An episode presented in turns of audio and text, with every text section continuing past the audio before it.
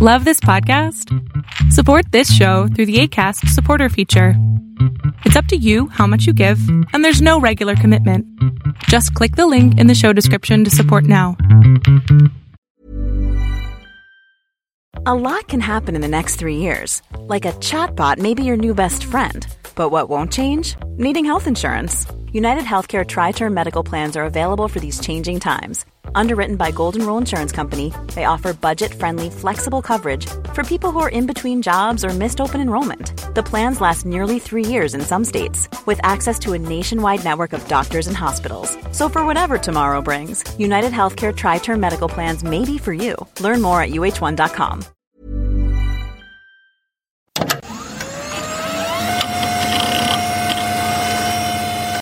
You have Turks with troops. Historically, increases in U.S. food aid into some countries have actually increased conflict rather than reduced conflict.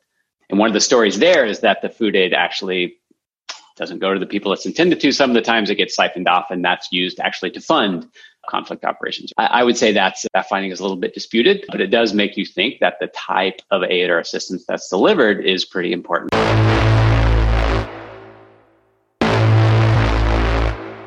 One day, all of the facts in about 30 years' time will be published. When genocide has been carried out in this country almost with impunity, and uh, when it is uh, near to completion, people talk about intervention. They will be met with fire, fury, and frankly, power, the likes of which this world has never seen before.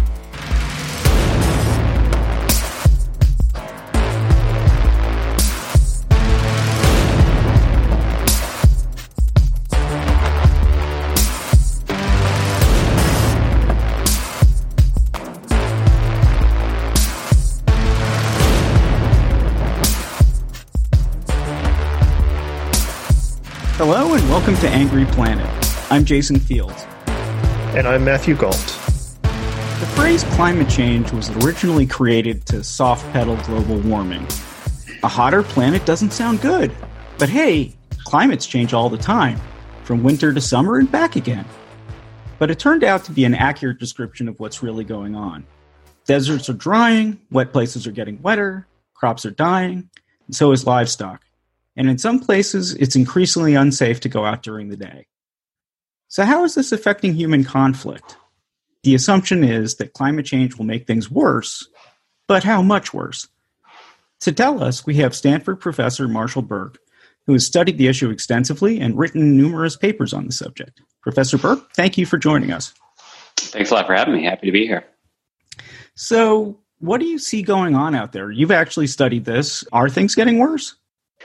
Yeah, so we have studied this, and actually, many scholars have become pretty interested in this question around the world. So, uh, I, maybe the place to start is in what we would call the stylized facts. If you just look at the data and ask, do you see a relationship between changes in climate variables and here we often mean changes in rainfall patterns or particularly changes in temperature, warmer temperatures. And we look to see is there a relationship between those climate variables and various types of conflict outcomes around the world. And when we've studied this, we've really cast a wide net. When we talk about conflict, we've thought of everything from uh, group level conflicts. These are civil conflict, civil war, the iconic types of conflict that we think about, all the way down to individual level conflict, violent assault, homicide, that sort of thing. And what we find when we study this is yes, we do see a very consistent relationship between, in particular, warmer than average temperatures and increases in various types of conflict around the world. Again, we see this for individual level conflict, homicides in the US, and we see it for these larger organized conflicts, civil conflicts in sub Saharan Africa. I remember reading a Ray Bradbury story a long time ago that dealt with murder and just how hot it was in New York City. And I think he was talking about like 95 degrees was the perfect temperature to kill people. 96, you're too hot, you get leth- you know lethargic. 94, you still let things go. Are you talking about something that's a little similar to that? It, it is pretty similar. And I think on some level, it's at least somewhat intuitive. At least me personally, if it gets really hot out, I, sometimes I'm a little more irritable, a little grumpier And so none of this research would suggest that hot temperatures turn us all into murderers. What it says is that on the margin, when temperatures increase, a few more people are irritable enough, more angry enough to, to commit crimes on an individual level. On a more organized conflict level, again, what it says is hotter temperatures don't turn everyone into guerrillas, but it uh, guerrillas as in G U E R, people fighting in conflicts. Enough people might be willing to join an insurgency for there to be a meaningful uptick in the amount of organized conflict uh, that we see. It goes beyond just heat, though, right? I think about places like South Sudan, where like the nature or the conflict is seasonal, and that conflict tends to be based on like when the rains come and when it becomes almost impossible to have conflict. So is that part of it too? What are the other things that are factors here besides just heat? Yeah, that's right. Changes in rainfall patterns can also play an important role. If it's too wet, it's, as you said, it's hard to fight, to wage war, right? And you literally South Sudan is a great example. Parts of South Sudan become pretty impassable in, in the wet season. Uh, rainfall also has a role to play through agriculture. So it's been shown that droughts, so very low rainfall periods, can also induce conflict. People who lose their main source of livelihoods might be at least a little bit on the margin. A few people might be more willing to join conflicts to make ends meet. This has been the classic economic story that's been told that links these changes in climate to, to conflict outcomes. So what's new? Uh, I guess that in there have been droughts and they've forced people to do things that they don't normally do. But with climate change, are things changing? Is there an overall more of a frenzy? So, uh, for a while, conflict seemed to be trending down around the world. And this was true in both group level conflicts and in individual level conflicts. Homicide was going down. Conflicts after the early 90s seemed to be trending down. And so that was a really hopeful sign. And books were written about this. And I, I, think there's a lot of hope. I, we've seen, I would say, a pretty dramatic reversal of those trends, at least in terms of group conflict. We've seen both small scale and large scale conflicts on the increase around the world and, and be pretty high in the last decade. And so whether that's driven by climate change itself and the warming that we've seen, I, I think that's hard to uh, say definitively. But again, what the historical evidence would say, and I think say pretty clearly, is that in years that were historically warmer than average, we see increases in types of conflict. And so that would suggest that the warming temperatures that we've seen have played a role in this increase in conflict that we've seen around the world. Can you give us a concrete con sorry, can you give us a concrete example? What was a really bad year when it was real hot? One example that gets pointed to a lot on both sides of this debate, and, and I would emphasize there is some scholarly debate about the magnitude of these effects. Where do they apply for particular conflicts? And we can talk about those examples. But one example that gets brought up a lot is the Syrian conflict, right? Prior to the start of the Syrian conflict, we saw a, a record drought or, or a five year, very warm and dry period throughout Syria. And many, much in the sort of case study literature argues that this contributed to, it wasn't obviously the sole cause, but it contributed to the ensuing large scale conflict civil war we saw in Syria starting about 2011 that highlights something I think is really important here. Is it's not just that you get hot and you get angry, right? There are secondary effects to climate change that make conflict more palatable to people. Can you talk about that a little bit? Yeah, that's a, that's exactly right. The the intelligence and the military community have actually studied this pretty extensively, and the the word they use is climate is a threat multiplier, right? It can take existing threats or existing causes of conflict and amplify their power. And I think that is a good way to think about it. None of this research that I'm talking about suggests that climate is the only cause or the most important cause. What it does suggest is it can amplify a lot of the underlying things that cause conflict. This could be economic disputes, this could be other sorts of grievances, this could be inequality. Changes in climate can amplify, again, these underlying factors in ways that contribute to the conflicts that we see. Does it get to a point, though, where changes in the climate become a little bit more easily connected? So, for example, if we feel that a five year drought, 10 year drought fires, what's happening in California, if we feel those are really are connected to climate change, global warming, and there are conflicts going around, do we in that area, do you think we can say there's a connection or is that too much? It's a great question. So we can go back to the Syria example. So there's been nice work in the climate science community saying that the drought that we saw in Syria was very was made much more likely by climate change. So again, we can't say climate change caused that drought. We can say climate change made that drought much more likely.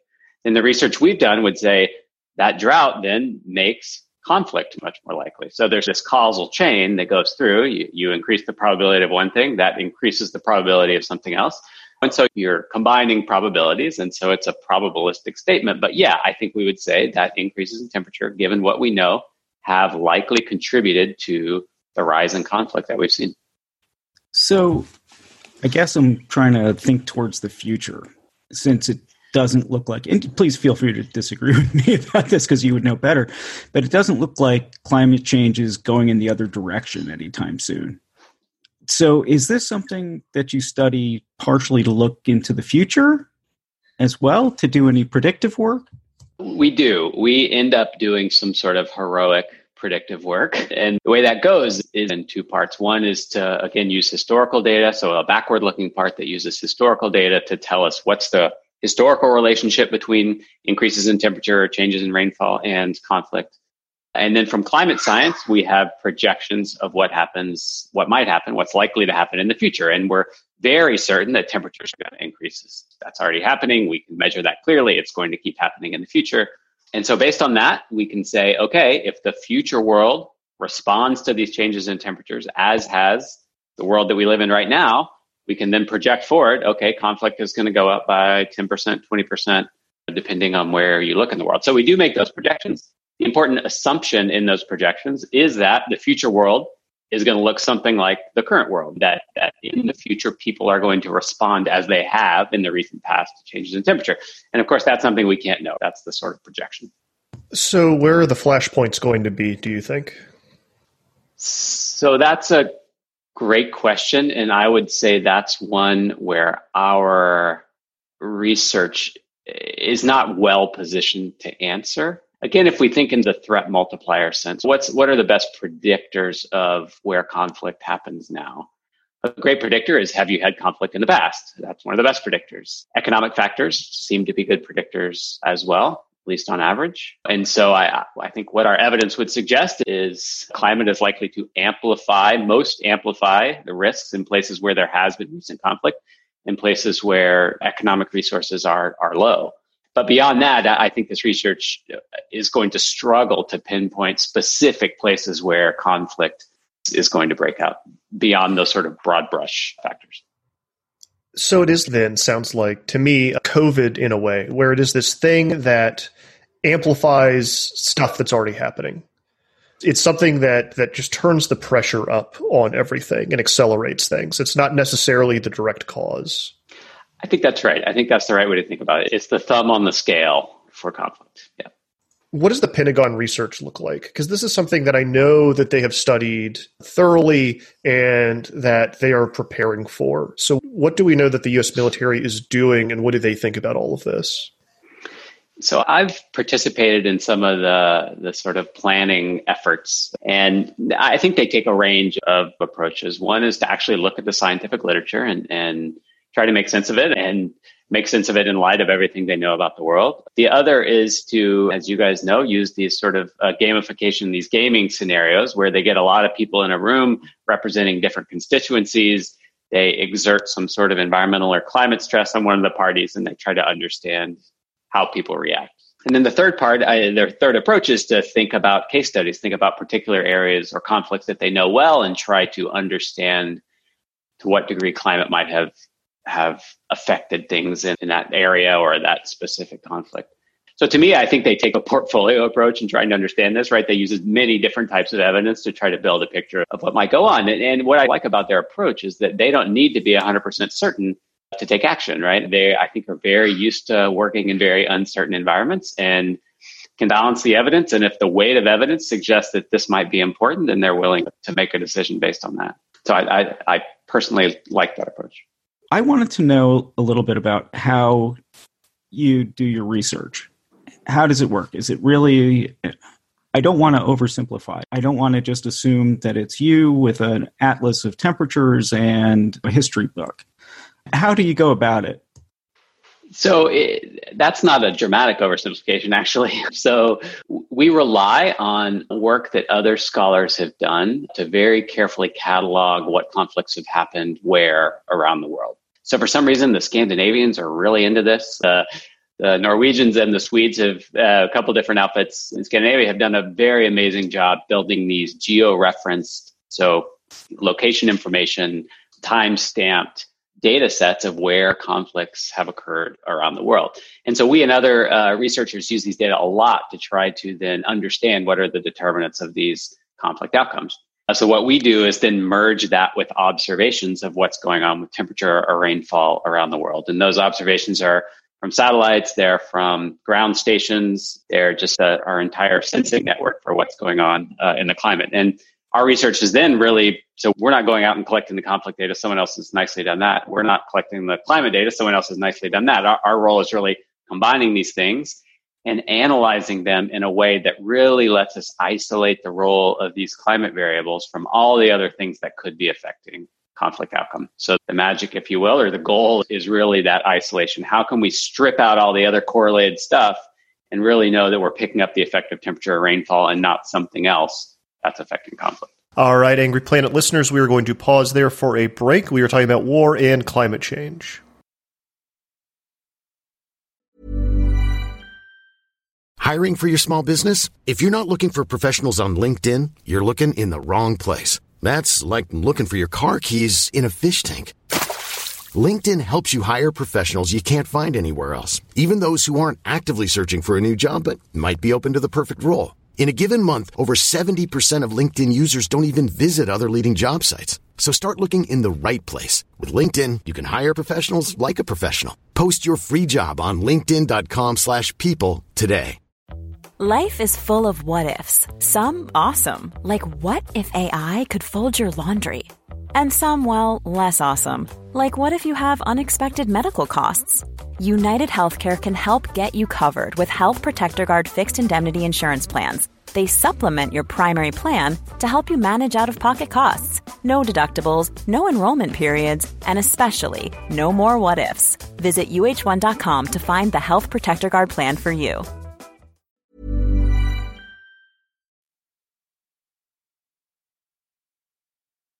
Thank you for listening to Angry Planet. We are back talking about climate change and how it will shape the future of conflict. I'm going to assume that's not particularly easy. Is it a mathematical formula? How do you take some of the other stuff out? Yeah, so math is useful here. There are some some reasonably well honed approaches for how we do that. What's nice about the climate system is that if you at least look historically, the year to year changes in in temperature or in rainfall are pretty random, right? Whether this is a wet year or a dry year is pretty random. Whether this is a hot year or a cool year uh, is somewhat random. Climate change is, again has the thumb on the scale there.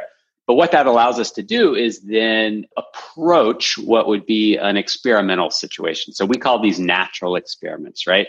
And this is literally a natural experiment in which nature is providing some sort of random variation. And we can use that random variation to then study the impact. So instead of comparing Nigeria to Norway, Nigeria is hot, Norway is cool, right? We're going to compare Nigeria to itself as the temperature fluctuates. So did Nigeria see more conflict in a year in which Nigeria was hotter than average compared to cooler than average? And so that really allows us to isolate the role of temperature or rainfall from all these other factors. How do you deal with the section of the public and the section of our legislators that just don't believe any of this? That just don't want to have anything to do with any of it. Yeah, that's a real challenge. And that's not just a challenge in the sort of climate conflict, it's a challenge in the climate anything sort of uh, domain. He, here is where actually I find the engagement by the the defense community to be pretty useful. These guys aren't your Birkenstock wearing liberals uh, for the most part. And so if these guys are taking climate change seriously and are actually spending money to invest in risk mitigation, then to me, that's a good signal that eh, maybe this stuff is actually serious. You have your own defense community putting out reports saying, yeah, we should really worry about this, both in terms of like where we station things, where, you know, how we invest in our bases abroad to protect them from climate change. So to me, that's actually been helpful. And we bring that up a lot in making the broader case that, that yeah, this, this is real and people are taking it seriously in your own government. Yeah, I guess that's one of my questions is that has anyone, have you seen, and you don't have to name names, but have you been able to? I would imagine that if you go to somebody that is already in the position that climate change isn't real, saying that it's going to affect conflict is perhaps not going to sway them because it's another, they have to believe two things to get there. So you have to get them to believe that first order thing has the fact that, hey, the Pentagon is really serious about that. Have you seen that move people? Have you seen it change minds? You know, that's a good question. I don't think I could point to any specific minds that I've seen changed uh, by that. So it's a, it's a good sort of research question. What changes people's minds on this stuff? I, I was lucky enough to testify in a congressional hearing on climate change impacts. And so I was talking about my sort of dorky research. And then the guy sitting next to me was a retired admiral, and he spoke to the defense, just what we were talking about, the sort of defense community's clear realization that this is something we need to worry about. And I personally found him a lot more convincing than me. So hopefully someone was listening. So are things going to get more dramatic, do you think? What I mean by that is I obviously read too much science fiction. I watch too many science fiction movies. This is true about myself. I know it. But when I think about migration levels of people moving from places with you know that have had climate problems to places like northern Europe where things are a little bit better. I just wonder if in 20 years we're talking about a scene from a movie like World War Z, where you have millions of people trying to climb the walls to get into safe places. Are we talking about that level of direness? Is that a word, direness?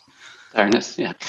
How freaked out are you, basically? How scared are you? It depends on the day for me, probably like for you guys too. I, I feel like on some days I'm really freaked out, and our, our research, if drawn to one conclusion, suggests, yeah, we could see a lot more conflict. There's, you, you mentioned migration, Jason. There's excellent academic research suggesting, you know, that even in the last 10 or 15 years, we've seen a lot more migration as the climate has changed and can really pin this on the climate changes specifically. That said, uh, there's a lot we can do here, and we see pretty clear evidence in some settings that uh, concerted public policy can break the link between climate shocks, rapid changes in climate, and these conflict outcomes. We've seen that when there are income support programs, maybe the best studied example of this is in India. This sort of minimum wage program that basically guaranteed everyone uh, a set amount of rupees per year, minimum wage basically. That program pretty much completely broke the link between between climate and conflict within India. So these examples to me suggest that none of this is inevitable, right? We have tools at our disposal that can help manage these systems and they look a lot like social safety nets, right? They support people locally when the climate gets really bad. Where all right, looking at America, where would you not buy a house in the next year? I like I we bought a house in California here, and then this year has made me feel like that was a mistake. we literally looked at property and up in the mountains in Colorado, and right now that looks like a terrible mistake. We had terrible fires right now. I don't know where you buy a house in northern Saskatchewan. I have water, no one's around you. I don't know where you go. That that's you make it yeah you make it sound like this is one of those. There's not a perfect place to be there's not going to be a part uh, there's not going to be a part of the planet that's untouched by this in some way correct? That's correct. I think there's reasons to think that some of the very cold parts of the planet might get nicer nicer to live the and we've already seen this so the northern latitudes i think could become more productive places to be as they warm up as they get closer to temperatures where we're comfortable. And so if, if you were really thinking long term buy some lands. Yeah again up in the Northwest Territories or or Siberia or something. But that's a long term play. We were talking a little bit You mentioned something I never would have guessed, which is social welfare programs actually helping to mitigate conflict. So you take that further, would it also mean like the United States coming into a place that's filled with uh, conflict going on and terrible climate problems and giving them a couple billion dollars? Would that help? That is a great question. And I would say the evidence would suggest that it could if that if that aid or assistance is in the right form. So there, I would say there's some provocative findings in the literature that suggest that historically increases in U.S. food aid into some countries have actually increased conflict rather than reduced conflict.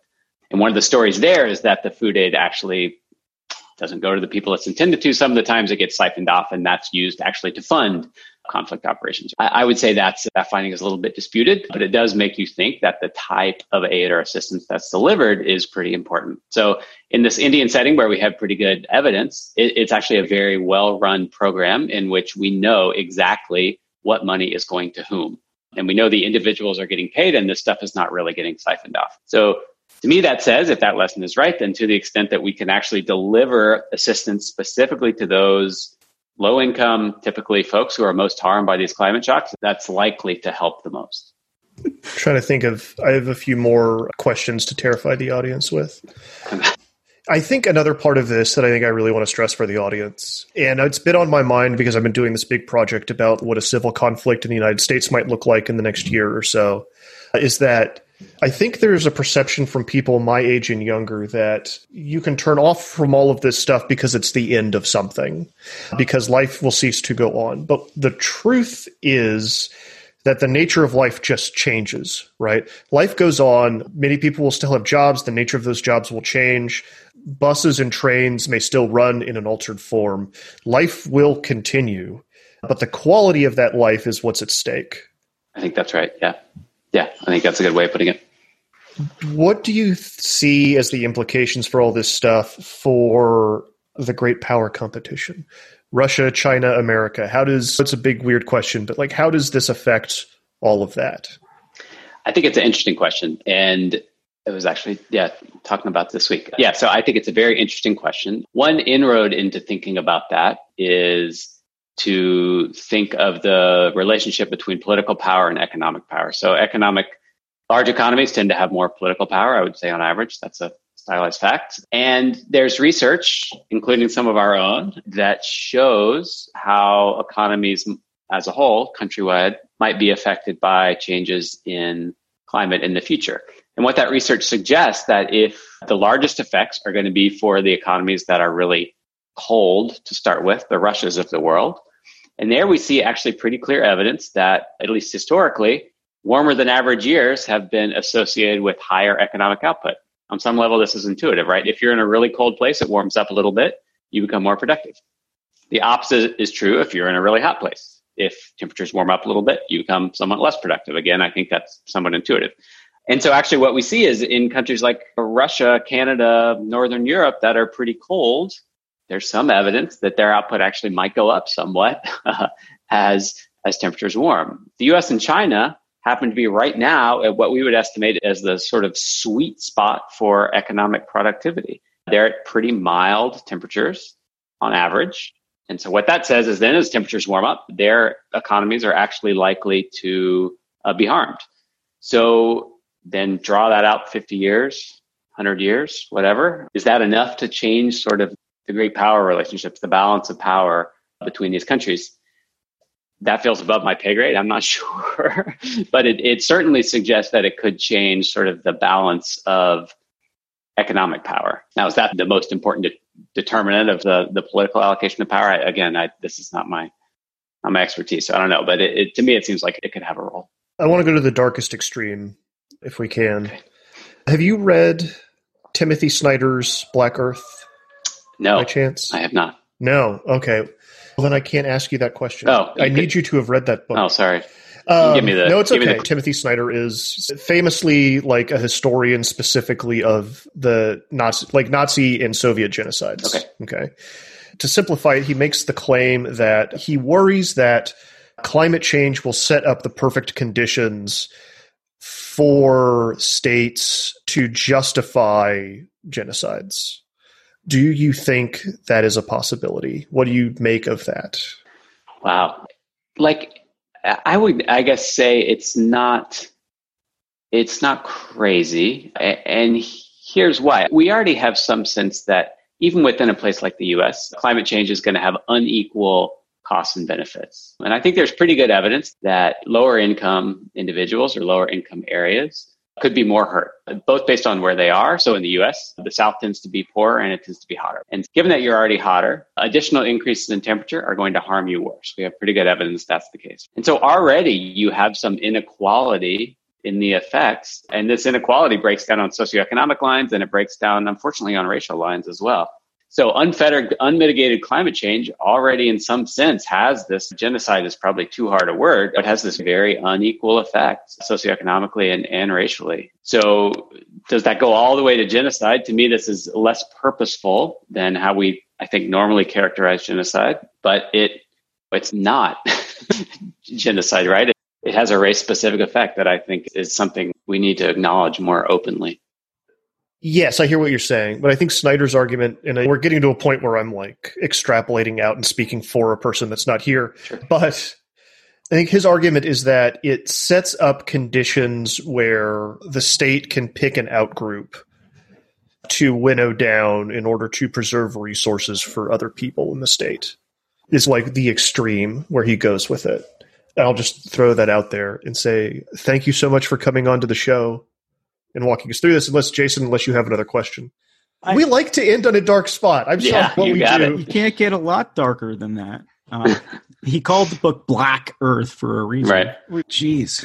I yeah, because I did have another question, but I think that I can't really top what Matthew was saying. I really can't.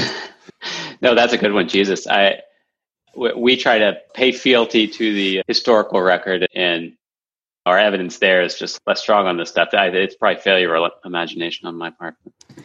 Actually, can I ask a question that I think Matthew will hate, which is do you see any possibility for optimism yeah, I actually, I think there are reasons to be optimistic on a number of fronts. In, in, terms of doing something about climate change, we could think of two broad categories of doing things. One is in adaptation, is in figuring out how to deal with the warming that we're going to see. And the other is in mitigation, is in reducing the amount of warming that we're going to see. Uh, and I think on, on both of those fronts, uh, there are reasons to be optimistic. On the adaptation side, as we talked about, we have we do have evidence that certain policy interventions can actually break, help break the link between climate and, and conflict in this case. Social safety net programs seem pretty successful. So there we have a policy lever that seems successful and useful for this outcome. It does a lot of other good things in the world that we like. On the mitigation side, I also think we are in a better place than we were five or 10 years ago. We've seen a pretty dramatic transition away from the dirtiest source of energy to cleaner sources. With more investment, that transition will quicken. And now our best guess of how much warming we're going to see is no longer four and a half degrees Celsius. It's probably more like something between three and four. And that's even without concerted government action on this stuff. So what would happen if we actually got our act together on mitigation and really invested in this stuff?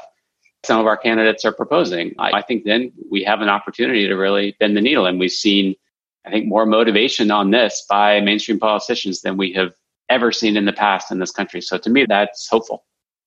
Marshall Burke, thank you so much for joining us.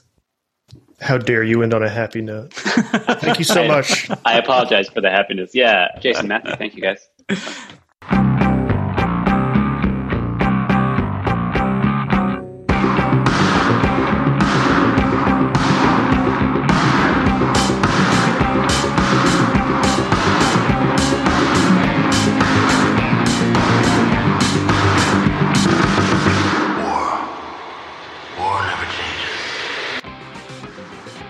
That's all for this week, Angry Planet listeners. We will be back a little bit later this week with a bonus episode.